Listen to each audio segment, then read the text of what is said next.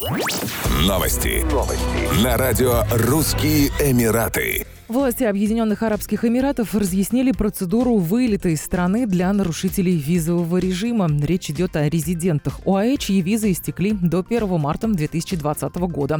Согласно правилам действующей визовой амнистии, они могут покинуть страну без штрафов в срок до 31 декабря 2020 года. Резиденты, просрочившие визы и желающие вылететь из ОАЭ, должны прибыть в аэропорт отправления за 4 часа до рейса с паспортом и билетом с датой отправления до 31 декабря. В аэропорту с нарушителя будут сняты все штрафы и административные ограничения. Его резидентская виза будет аннулирована. При наличии иждивенцев нарушители должны прибыть в аэропорт вместе с ними.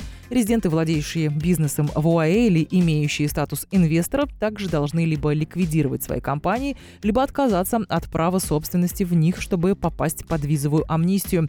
Пассажиры, вылетающие из аэропортов Абу-Даби, Шарджи и Расальхайма, должны прибыть в аэропорты за 6 часов до отправления рейсов. Те, кто вылетает из международного аэропорта Аль-Мактум в Дубае, должны уведомить Центр безопасности гражданской авиации Дубая за 48 часов до рейса.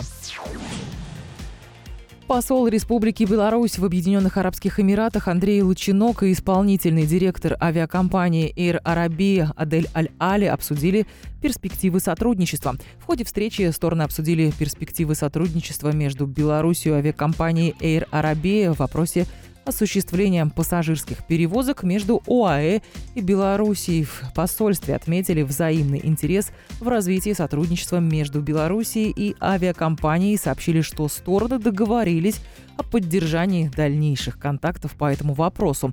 Air Arabia, старейшая бюджетная авиакомпания Объединенных Арабских Эмиратов, является крупнейшим лоукостером региона, выполняя перелеты из аэропорта Шарджа в УАЭ в страны Ближнего Востока, Юго-Восточной Азии, а также рядом постсоветских стран, таких как Россия, Украина, Казахстан и Армения. Еще больше новостей читайте на сайте RussianEmirates.com